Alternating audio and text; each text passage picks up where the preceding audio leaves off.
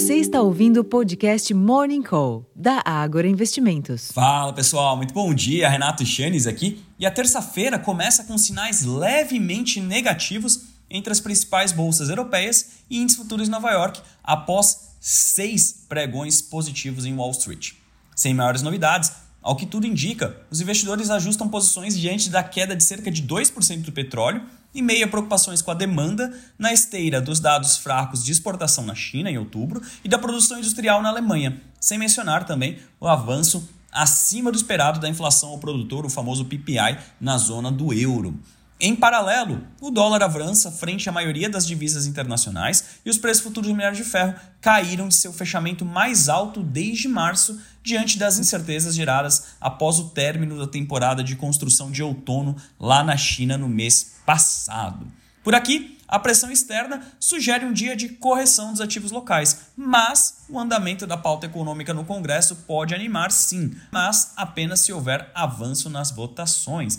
Nesse sentido, a Comissão Mista de Orçamento, C M O, reúne-se hoje para votar o relatório preliminar da Lei de Diretrizes Orçamentárias, a L D O, de dois mil e vinte e quatro, sendo que o líder do governo no Congresso, Randolfo Rodrigues, disse que confia no relatório do projeto de Lei de Diretrizes Orçamentárias, que poderá ser votado nesta terça-feira, e o Executivo não enviará uma mensagem para modificar a meta fiscal na proposta. Além disso, importa dizer que a temporada de resultados do terceiro trimestre de dois mil e vinte e três começa a ganhar ainda mais relevância e hoje aspectos micro também exercerão influência adicional sobre os negócios. Por exemplo, na abertura de mercado hoje, vocês encontram uma notinha sobre o resultado do Itaú, da Gerdau, da TIM, enfim, diversas empresas que têm divulgado seus resultados e podem sim fazer com que tenhamos alguns desempenhos aquém ou além das demais empresas do setor, tá? Em termos de agenda aqui no Brasil, a ata do Copom foi publicada logo cedo, às oito horas da manhã, seguida da nota de crédito de setembro, às oito e meia. Entre os eventos, o presidente do Banco Central, Roberto Campos Neto,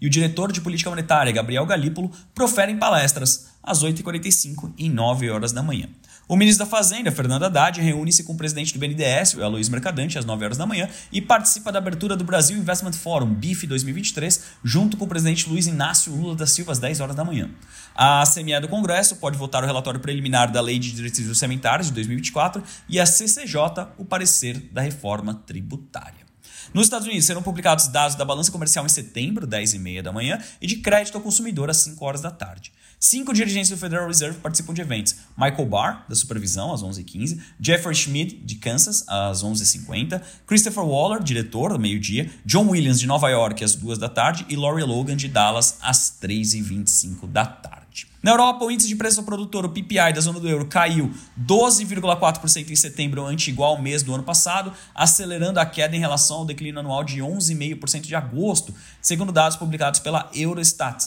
enquanto que analistas previam um recuo anual um pouco maior em setembro, de doze vírgula cinco por cento. Já na comparação mensal, o P P I do bloco subiu zero vírgula cinco por cento em setembro, contrariando a projeção de queda de zero vírgula cinco por cento. Excluindo-se os preços de energia, que tendem a ser bastante voláteis, o P P I da zona do euro caiu zero vírgula um por cento em setembro ante agosto, mas registrou alta de zero vírgula cinco por cento no confronto anual. Do lado da atividade, a produção industrial da Alemanha caiu um vírgula quatro por cento em setembro ante agosto, segundo dados com ajustes sazonais publicados pela Destats, um estado bem abaixo da expectativa de queda de zero vírgula três por cento no período. Apenas a produção manufatureira diminuiu um vírgula sete por cento na comparação mensal de setembro, enquanto que o setor de construção ficou estagnado. No confronto anual, a produção geral da indústria alemã encolheu três vírgula sete por cento em setembro no cálculo sem ajustes. Além disso, os dados da produção industrial de agosto foram revisados para recuo mensal de zero vírgula um por cento e declínio anual de um vírgula nove por cento.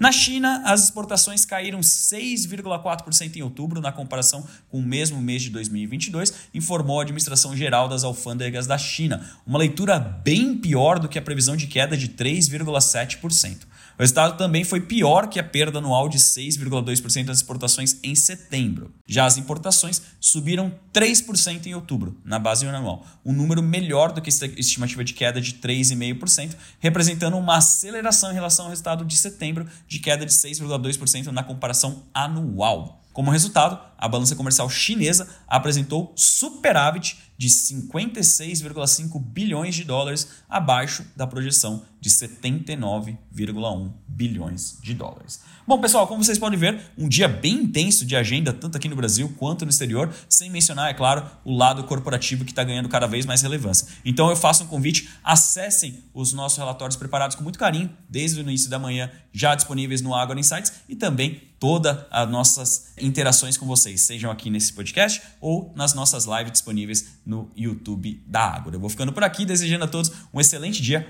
repleto de bons negócios, e até a próxima. Tchau, tchau!